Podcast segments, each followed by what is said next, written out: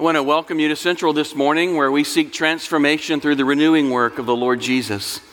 We're seeking that through studying the book of Jonah this month, that reluctant prophet who God rescued with a lifeboat of a great fish. He caught him by his grace, and the Lord gave him a second chance. You know, our God is a God of second chances. Are you running from him this morning? Have you been caught by his grace? Let's pray and ask the Lord to open our eyes to his word that we might see Jesus from Jonah chapter 3. Would you pray with me? Father, we pray that you would send your Holy Spirit and open our eyes, our ears, and our hearts to your word. Help us to find you faithful. Help us to see you, our rescuing God, and help us to fall on our knees before Jesus, we pray. In his name, amen. Jonah 3, beginning in verse 1. Then the word of the Lord came to Jonah the second time, saying, Arise, go to Nineveh, that great city, and call out against it the message that I give you. So Jonah arose and went to Nineveh, according to the word of the Lord. Now, Nineveh was an exceedingly great city, three days' journey in breadth. Jonah began to go into the city, going a day's journey, and he called out, Yet forty days, and Nineveh shall be overthrown. And the people of Nineveh believed God. They called for a fast and put on sackcloth from the greatest of them to the least of them. The word reached the king of Nineveh, and he arose from his throne, removed his robe, covered himself with sackcloth, and sat in ashes. And he issued a proclamation and published through Nineveh By the decree of the king and his nobles, let neither man nor beast, herd nor flock taste anything let them not feed or drink water, but let man and beast be covered with sackcloth. Let them call out mightily to God. Let everyone who turn let everyone turn from his evil way and from the violence that is in his hands. Who knows? God may turn and relent and turn from his fierce anger so that we may not perish. When God saw what they did, how they turned from their evil way, God relented of the disaster he had said he would do to them and he did not do it. The grass withers and the flower fades, but the word of our God stands forever.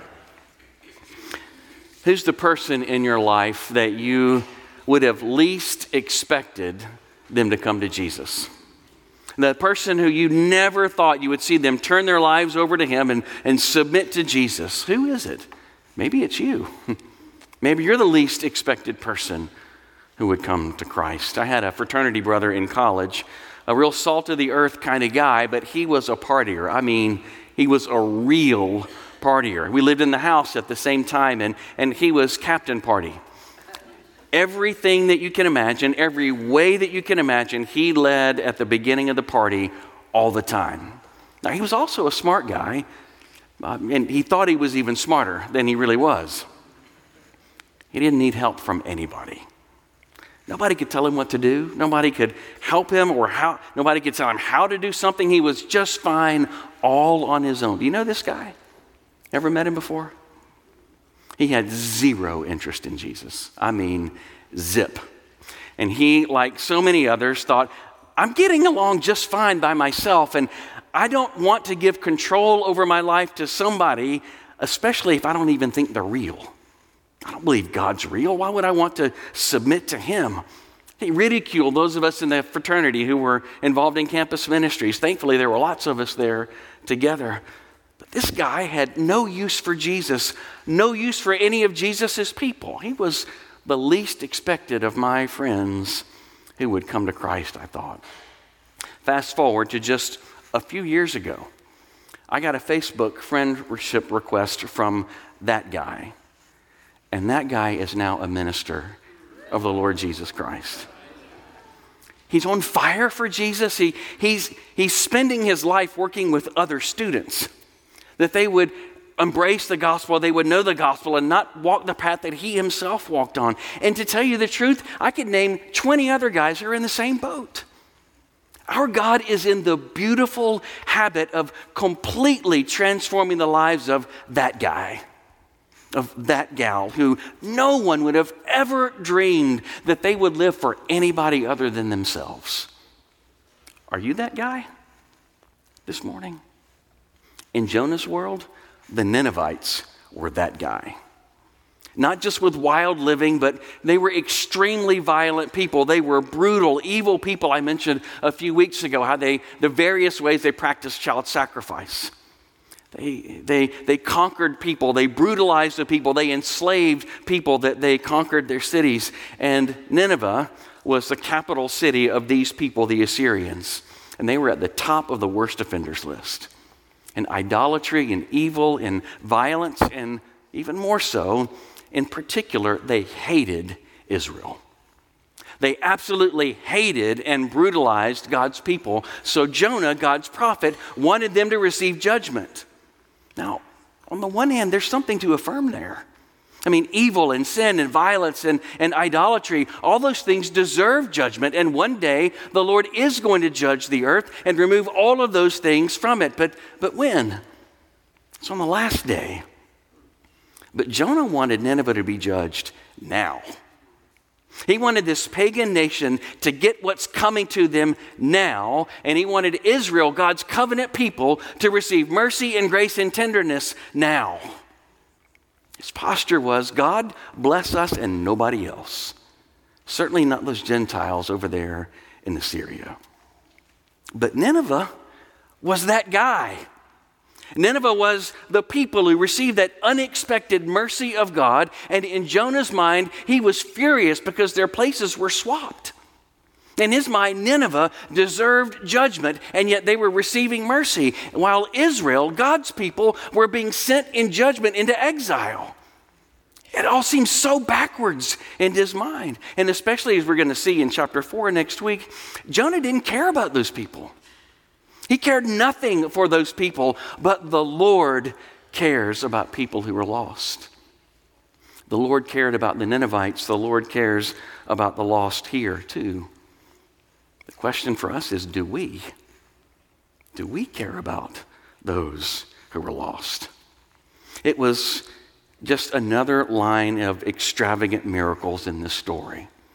Jonah being thrown in the sea and the sea calming and, and being swallowed by his great fish, being spit out upon the dry ground, finding the Lord in the whale, and now, and another extravagant miracle, he brought this nation of enemies to repentance. And only God has that power. Only the Spirit of God is able to bring sinners to repentance then or now. So, what does that repentance look like in the book of Jonah? And what does it look like in my life and yours? Well, first, let's think about what the message was. What was the message that God sent Jonah to go into Nineveh to teach? Well, it was an important city in the world, and it was a three day journey, an exceedingly great city, Jonah tells us. That means it was large, it was heavily populated, it was an important city in the world. But more importantly, this city mattered to God. The city of the violent idolaters, evil people, mattered to the Lord, and he had compassion on those violent lost souls. So we sent Jonah with a fairly simple message. Verse 4 40 days, and Nineveh will be overthrown. Now, that's quite a sermon. Um, I'm glad he's not giving me that sermon to preach every week here at Central. I'm sure that Jonah was worried about is he going to live? Can you imagine going into the capital city of your worst enemies and being told to preach 40 more days and you guys are all getting wiped out? What do you think he expected? Probably expected to be murdered, expected to be silent. And yet, the response to Jonah's preaching was a response that no other prophet in the history of Israel ever received. Nobody else, not even in Israel responded like the Ninevites did. It was a sermon of gracious warning. How is that? Well, think with me. Is it not gracious to warn someone of problems coming in their life, of destruction coming down the path? How gracious and loving would it be if we were to see a child running into the street and us to say nothing? It would be ungracious. It would be unloving. Would we not want to warn them of, of the destruction of the problem in the street? It's the, it's the same with the Lord. It was the Lord's grace that warned these Ninevites of the consequences of their disobedience, the consequences of their sin, of the impending destruction that would come about by their love of their sin. It's kindness of the Lord to call us back, to call us out of danger. It's kindness of the Lord to tell us that judgment is coming. It's kindness of the Lord to remind us that we are all liable to judgment. And when we look at that last day, we have one of two pleas. Our only plea is either Jesus bore my judgment in my place. On the cross, he fulfilled, he, he carried, uh, God carried out on him all the judgment that I deserve, or I'm responsible to bear that weight myself. It's the only two postures before the great judgment seat of the Lord. And our God wants us to know that there is a remedy to our judgment, there is kindness in that warning. Are you listening today? Are you listening to what the Lord is saying? It's interesting, this message itself 40 days and Nineveh will be overthrown. That word overthrown has a, a basic meaning of, of like overturned. It's used in Jeremiah 13 and 1 Kings 21 and 22 and several other places, and it means something like overturn or turn upside down, or it's even translated transform. So, what did Jonah really preach? 40 days and the city of Nineveh will be turned upside down, it will be transformed. And Jonah thought that was going to come through judgment. That's why in the next chapter he goes up onto the hilltop in chapter 4 to watch the fireworks. He goes up on the fire, God, I can't wait to see what you do with these evil people. But in reality, the city was turned upside down by God's disruptive grace. They repented and the whole city changed. The whole city was transformed. Verse 5 tells us they believed God, they heeded his warning. They, they called for a fast and they put on sackcloth. That was an external sign of inward sorrow for their sin. And everybody did it, it says, from the greatest down to the least. The whole city turned away from their sin, turned to the Lord. Verse 1 of chapter 4 tells us, but it displeased Jonah exceedingly, and he was angry. He was angry at mercy that was offered to sinners. Are we more like God, who longs for mercy to be offered? Or are we more like Jonah? God, I can't wait to see these people get what's coming to them. Which posture do we more often inhabit? Palmer Robertson, Old Testament scholar, wrote this God forgets and never holds the thing against you. Think of how wonderful are the implications for that one fact for your life. God simply does not hold grudges against people who humble themselves and ask his forgiveness through Jesus Christ. God doesn't hold judges. Grudges. He, he warns us. He, he, he tells us about the consequences of our sin. But when we turn from it and turn to Him, He doesn't hold grudges. And friends, that is a lifestyle of repentance. Not just doing it one time, but throughout our whole lives, turning again and again away from our sin to the Lord. That lifestyle of repentance is what provides the gas, that's what provides the fuel in the heart to live in service of the Lord. Knowing that He always calls me deeper and deeper into a life of repentance. And those who are recipients of that grace, in the face of the Lord, don't begrudge his sharing it with other sinners. God warns us. It was gracious warning of the Lord to tell Nineveh about the consequences of their sin. They turned from it, they repented. So, what does that repentance look like here? Well, for Jonah, for you, and for me, the first step in repentance is recognizing to see ourselves as we really are, as we truly are. Verse 5, it says, Nineveh believed God. They believed what God said about them. They saw themselves from his perspective of holiness and, and they honestly confessed they aren't holy. The king said as much in verse 8, calling them to turn away from their evil ways, their violent ways, he said. He didn't sugarcoat it. He didn't pretend that they were better than they really are. He called it evil because their eyes had been opened to the truth of their lives. They saw it for what it was before the Lord. They also saw how it completely characterized their lives King noted their society, their worldview, their, their success, their economy. It was all built on sin in their lives. That's what's behind verse 7. It's not just the people he calls to exhibit repentance. He says, verse 7 beasts and herds and flocks and everything in sackcloth, all these people and all these animals alike, clothed as a sign of recognition of how pervasive their sin was.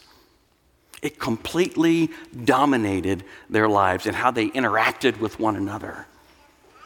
These Ninevites recognized the truth about themselves as God saw them. Sometimes, rather than repent like that and recognize the truth, we retreat and we make excuses. We retreat and hide and hope nobody, nobody catches me, nobody saw what I just did. And we make excuses about it when we're shown something. We say, well, they did this, so I'm not responsible. Or I wouldn't have acted that way if you didn't. Or if, if you hadn't done so and so, well, I can't be blamed here. It just, do you hear the retreating and the excuse making? It's not repentance. It's not repentance to hide the truth. It's not repentance to make excuses. That step that so often follows retreating is fixing. I'll do better. I'll stop it. I, I can handle it. But here's the thing you can't. Neither can I. We can't fix ourselves. We can't break the power of sin in our lives. And whenever we figure out that we can't fix it, sometimes we retreat even more. We hide even more. We pretend even more. Oh, nobody sees it. That's not repentance. Retreating and fixing isn't repentance. As Augustine famously said, God gives where he finds empty hands. God gives where he finds empty hands. When we repent, we come to God empty handed, not with excuses, not with strategies to make it all better, but rather saying, Lord, I'm sinful, I'm broken, I violated your law, and would you do something in me and for me? We come empty handed as we mourn and as we lament our sin. And all of us are the same. At verse 6, the king removed his robe. He took off that symbol that set him apart from everybody else. He was just as much a sinner as everybody in his whole kingdom. And together they expressed sorrow for their sin. They put on sackcloth and ashes and they fasted. None of us are beyond repentance. None of us are so special that we have no need to repent. Now, we don't express our sorrow for our sin in the same way today as they did in the ancient Near East, but we do grieve over our sin, don't we? We lament our sin, and it's in confession. It's confessing our sin, taking God's posture about our sin that robs secret sin of its power in our lives.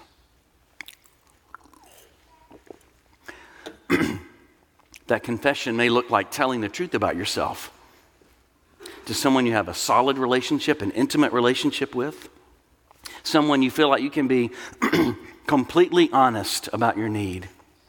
There may be somebody in your small group, somebody in your family, somebody in your life before whom you can share the grip that sin has had on your life and say, I can't escape it. I can't fix this myself. I need help. You know, it's not wise or comfortable or appropriate to tell everybody about all of your sin. That's foolish. But if all your sin is hidden from everybody, you never admit that you have a great need for Jesus, then could it be that you're trying to hide? Could it be that you've retreated and you're trying to use that technique of fixing? i am not that bad. I can just tweak my life a little bit and it'll be fine. We never confess our sin, we don't tell the truth about ourselves.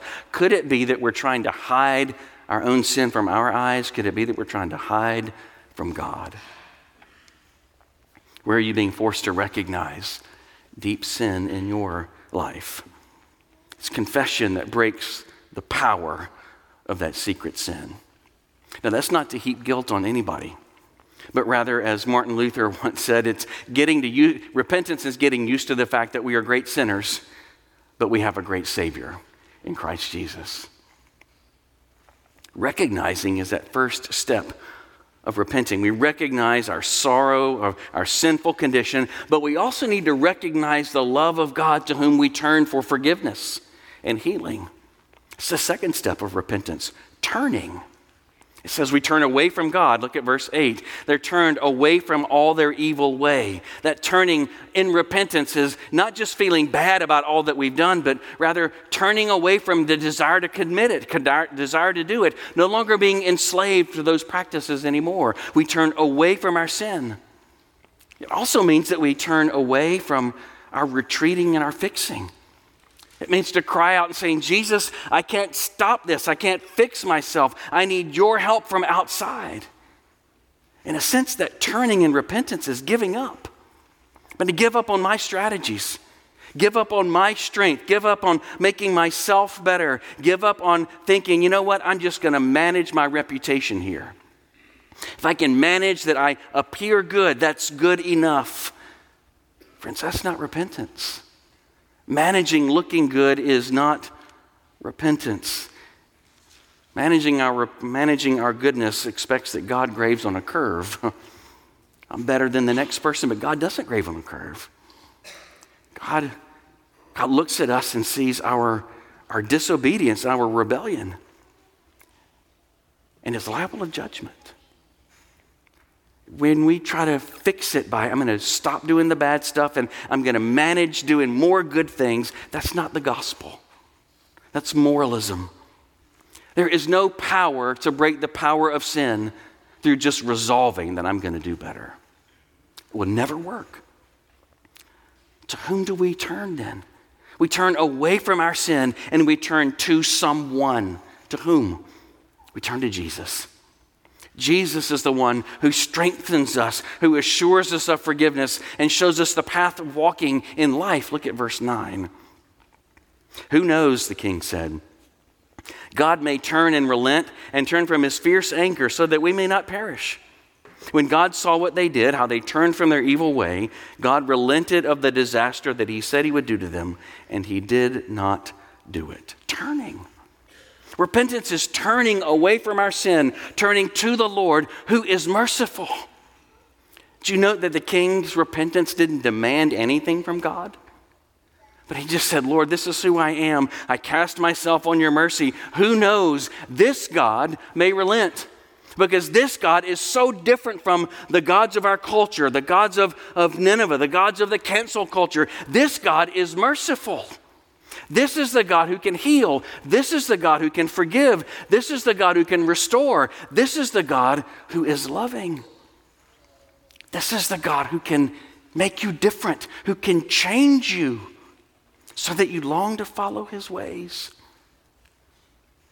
We turn to Jesus and we find him merciful. We have a better view than this king of Nineveh and Jonah, and in fact, the Old, Old Testament. We have more light on this side of the cross to know the character of the one to whom we turn. That God took on flesh and entered our world. He entered into your life and he lived a perfectly righteous life that you and I can never live. He fulfilled every calling, every demand, every law of God, and that record of God's perfection, of doing it all right, Jesus says, it's for you. Will you receive it by faith? He took another step that Jesus says, even, even in another step from living a perfect life for you, I'm going to the cross so that I receive the judgment that you deserve. I take on myself the judgment that you, a sinful human being, deserves for violating the law of God. All of it exhausted in Christ on the cross for you.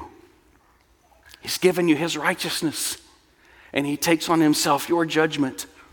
And he was raised from the dead in victory over it all. We know that our God is merciful because he's shown us. He's demonstrated what his character is like. He loves to save sinners like you and me. The Bible even says that he sings, he delights to sing blessing and grace over his people. Have you ever had anybody sing over you before? Sometimes it's embarrassing, isn't it? Sometimes it feels like I'm on the spot. I don't, I'm not comfortable with this attention. But the Bible says the God of heaven and earth sings over you with loud singing of joy and grace. He loves to be merciful to people like us. And it's that merciful character of God, the one who smiles over us, that will empower that lifestyle of turning away from our sin and turning to Jesus. It's that smile of God that will, that will strengthen and empower our following after the Lord all the days of our lives. We won't turn to Him if we don't believe that He's merciful. But He is, and He's given Himself for us. We turn away from our sin and to Jesus to find His power at work. Let me close with this. In Rockefeller Center in New York City, there are two famous landmarks. One of them is St. Patrick's Cathedral, and the other is that statue of Atlas in Rockefeller Center. Have you seen those or seen pictures of them at least? If you're in Rockefeller Center and you look at St. Patrick's Cathedral, there are these two 20,000 pound bronze doors that, that shut over the front of the cathedral. And yet, when those doors are opened, you can see down the center aisle. You look down the center aisle of that church, and what do you find at the back? You find a cross. You stand in that, in that center of, of life, that center of, of economy, that center of everything in New York, and you can look down the center aisle of this church and see a cross. If you turn around 180 degrees, what do you see? You see Atlas. You see this statue of this, this man who perceives himself to be God, who has the weight of the world on his shoulders. And he's straining, he's hunched over, that weight, all the weight of the world, this self made man, and only his stature to hold him up. Which way are you facing? Are you looking at the cross where the weight of the world was borne? Are you looking at the cross on which Jesus died, that all of your judgment would be removed and you would be made new by his power? Or are you facing the weight of the world on your own shoulders? Having to make myself better, having to manage in my way, have to retreat and fix, but it doesn't ever work. Which way are you facing? Standing in the, in the center plaza. Are you looking to Jesus or you looking to yourself?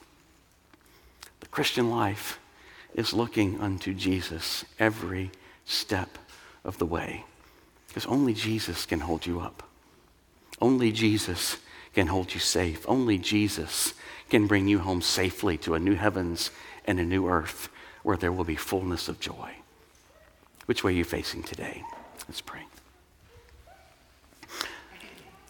Father, what a picture that we have in the happenstance of these, of these two monuments in Rockefeller Center Plaza. Lord, we know what it feels like to have the weight of the world on our shoulders. We know what it feels like to have to bear up ourselves and feel like we're being crushed. And so Jesus says, following you, we want to turn to Christ. We want to turn to you, Jesus. We want to turn to the one who bore our judgment in our place the one who loves us, the one who offers us mercy, and the one who has the power to make us different. So, Lord, fill this church with that lifestyle of repentance that we day after day turn away from our sin and turn to you, the Lord who is gracious and merciful, extending your grace to a thousand generations. You, the God who is slow to anger and abounding in love. We turn to you, Lord, and we find life. Bless us, we pray, in Jesus' name. Amen.